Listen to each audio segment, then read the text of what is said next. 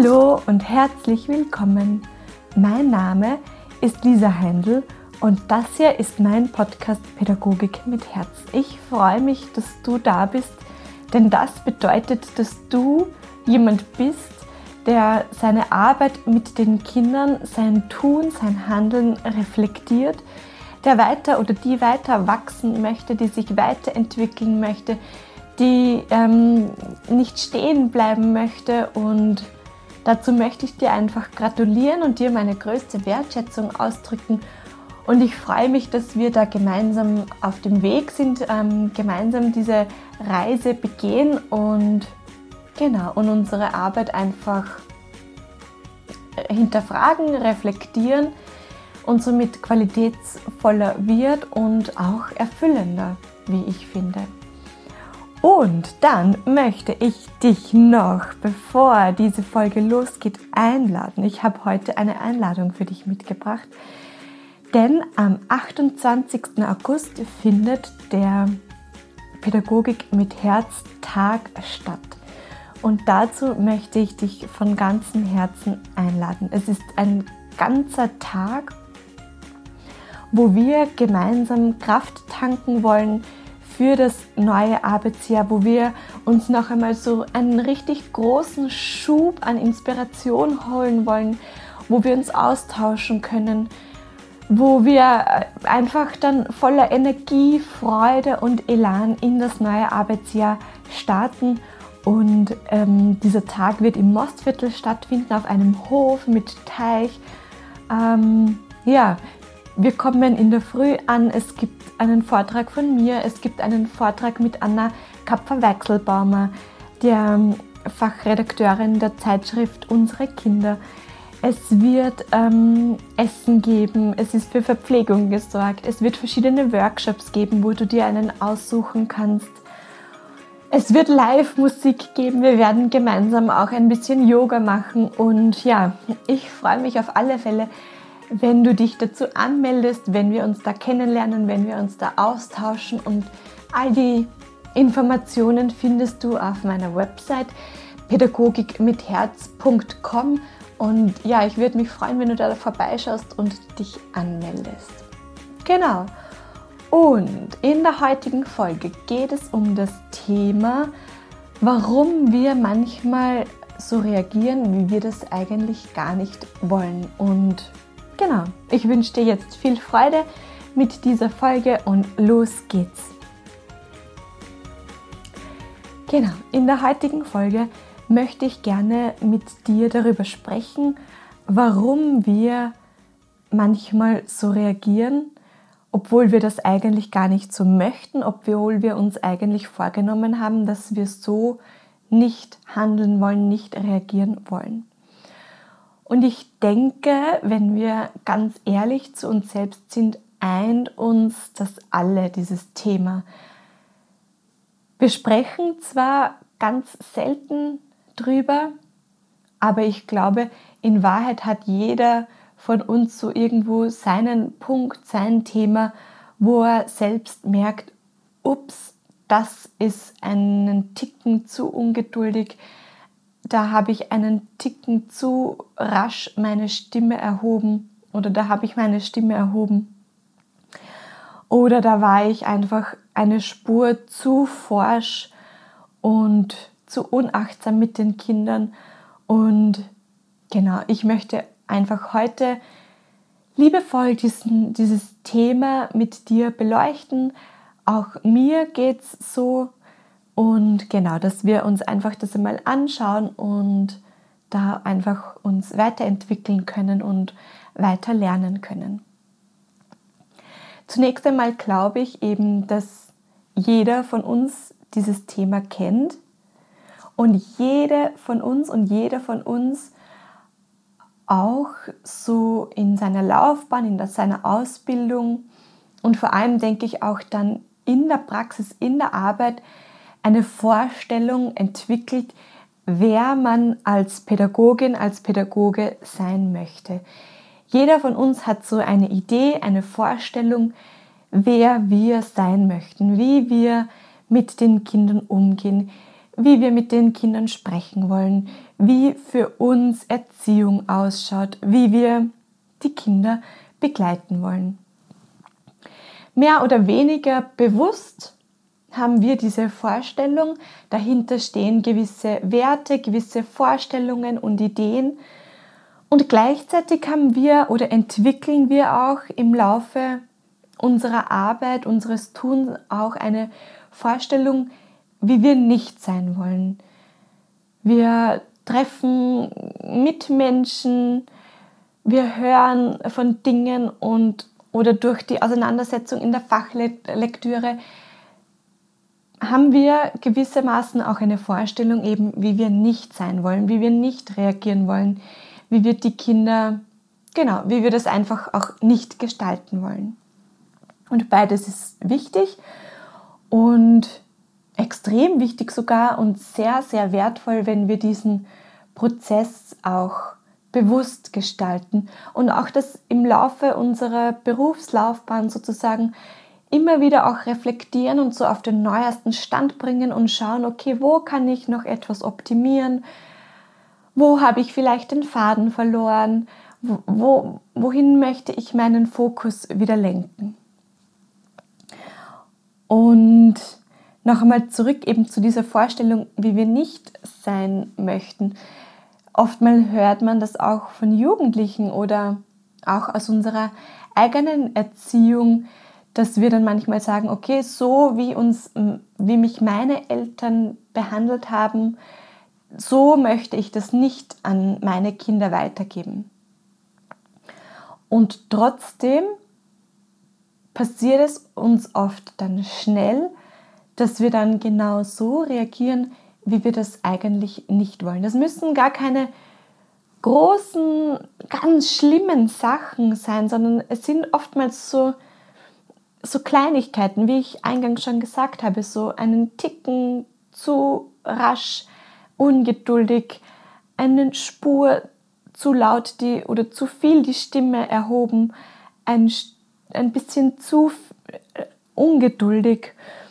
Und ja, wenn da jeder von uns einmal hineinspürt, hat da eben jede, jeder von uns so sein Thema wahrscheinlich. Und oftmals ist es so in der Situation, dass wir das kurz merken, aber dann ganz rasch wegschieben oder ignorieren oder auch die Schuld bei der Gruppe, beim Kind suchen oder uns selbst dafür schämen, dafür abwerten, mit uns selbst gewissermaßen schimpfen oder in einen ganz negativen inneren Dialog kommen, so wie, jetzt schaffst du das schon wieder nicht und das gibt's ja nicht, jetzt kannst du das nicht und jetzt bist du schon wieder so ungeduldig.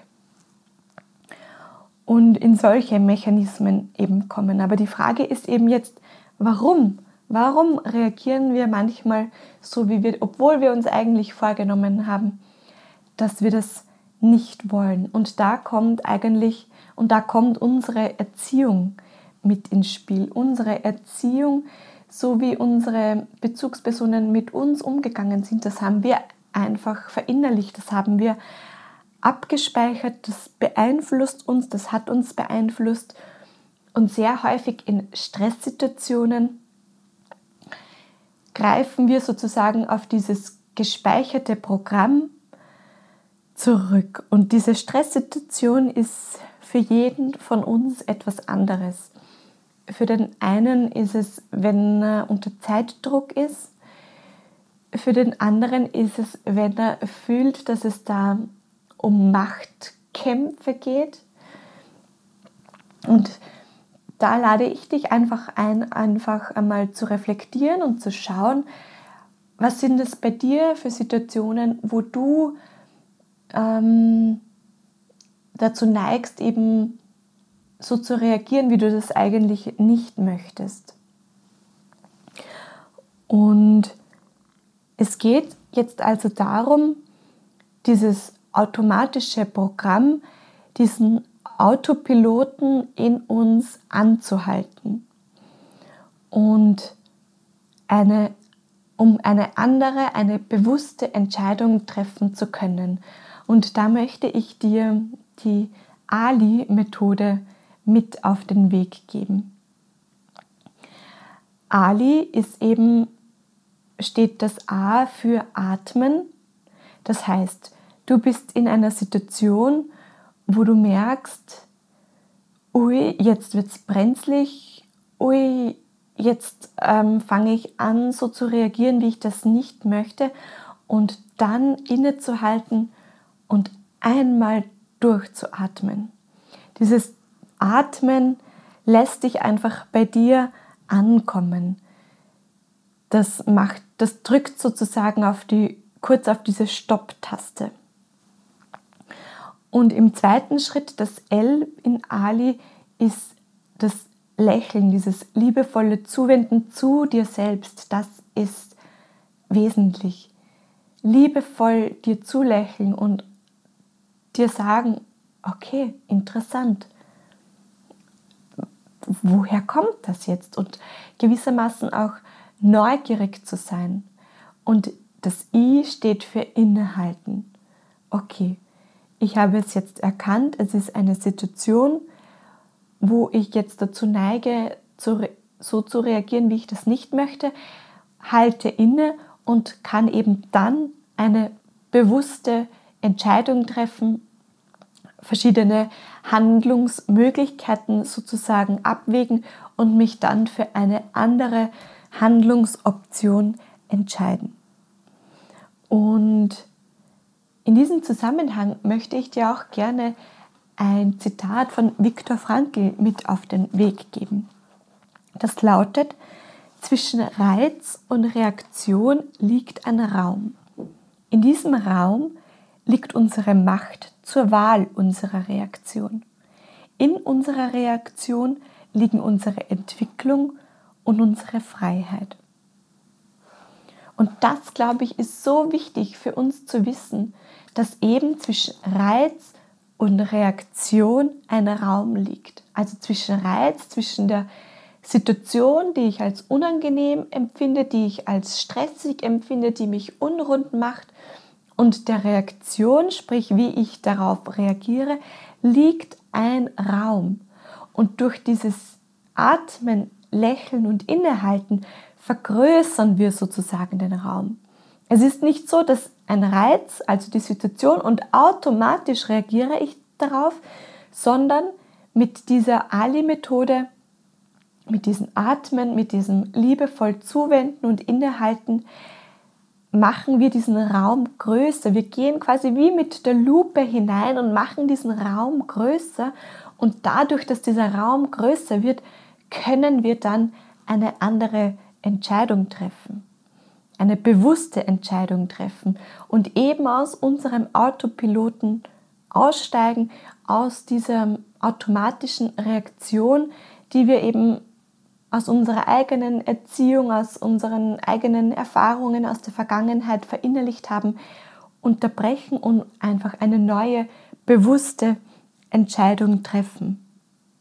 Und in Wahrheit ist genau das auch Achtsamkeit. Achtsamkeit kann man in diesem Sinne auch definieren als innehalten und bewusst entscheiden, statt automatisch zu reagieren. Genau das ist eigentlich Achtsamkeit, und das Tolle daran ist, und ich finde, das schenkt einem wirklich Hoffnung, ist, dass, dass, dass, dass diese Kompetenz oder diese Fähigkeit eben innezuhalten und dann anders zu entscheiden, wie ein Muskel ist, den wir trainieren können. Das ist auch mit Studien belegt, dass das wirklich wie ein Muskel ist, den wir trainieren können. Und das ist wunderschön, finde ich, und gibt Hoffnung und macht auch Lust darauf, das zu trainieren. Und ich lade dich da wirklich ein, zu Beginn jetzt einfach einmal zu schauen, okay, wo sind Situationen, ähm, wo ich reagiere, wie ich das eigentlich nicht möchte, die mich triggern, die mich unrund machen, die mich stressen. Mach dich einmal in einer Reflexion, in einer ruhigen Minute auf die Suche nach solchen Situationen. Und in der Situation quasi dann, wenn du dann in, im Tun mit den Kindern bist, im Handeln, und du merkst, okay, ui, da kommt jetzt so eine Situation, wo ich nicht weiß, wie ich reagieren soll, wo ich auf ein Programm zurückgreife, das ich eigentlich nicht von mir möchte, wo ich eigentlich nicht möchte, dass ich so reagiere, dass du dann eben trainierst und da wirklich liebevoll und geduldig mit dir bist, ähm, innezuhalten. Es ist nämlich schon wirklich ein toller, toller Schritt, wenn du dich im ersten Schritt sozusagen auf die Suche nach Situationen machst, in einer stillen Minute und dann eben im zweiten Schritt ähm, in der Situation ähm, das trainierst. Genau, jetzt muss ich kurz auf meinen Schummelzettel schauen und schauen, was ich, noch, was ich dir noch gerne mit auf den Weg geben wollte, möchte. Ah genau, und zwar ist es mir auch noch wichtig, dir zu sagen, dass, was ich da erzähle, dass das kein Hokuspokus ist, den ich mir da irgendwie ausdenke, sondern dass das wirklich auch mit Studien belegt ist, wissenschaftlich belegt ist. Und das Spannende ist, dass diese Erkenntnisse aus diesen Studien mittlerweile auch große Unternehmen und Konzerne nutzen, nämlich in der Führungsarbeit. Weil man eben erkannt hat, wenn Manager, wenn Führungskräfte gestresst sind, wenn sie, ja, wenn sie gestresst sind, dass sie dann eben in ihrem Autopilotenmodus reagieren und das natürlich dann weniger gute Auswirkungen auf die Mitarbeiterinnen und Mitarbeiter hat.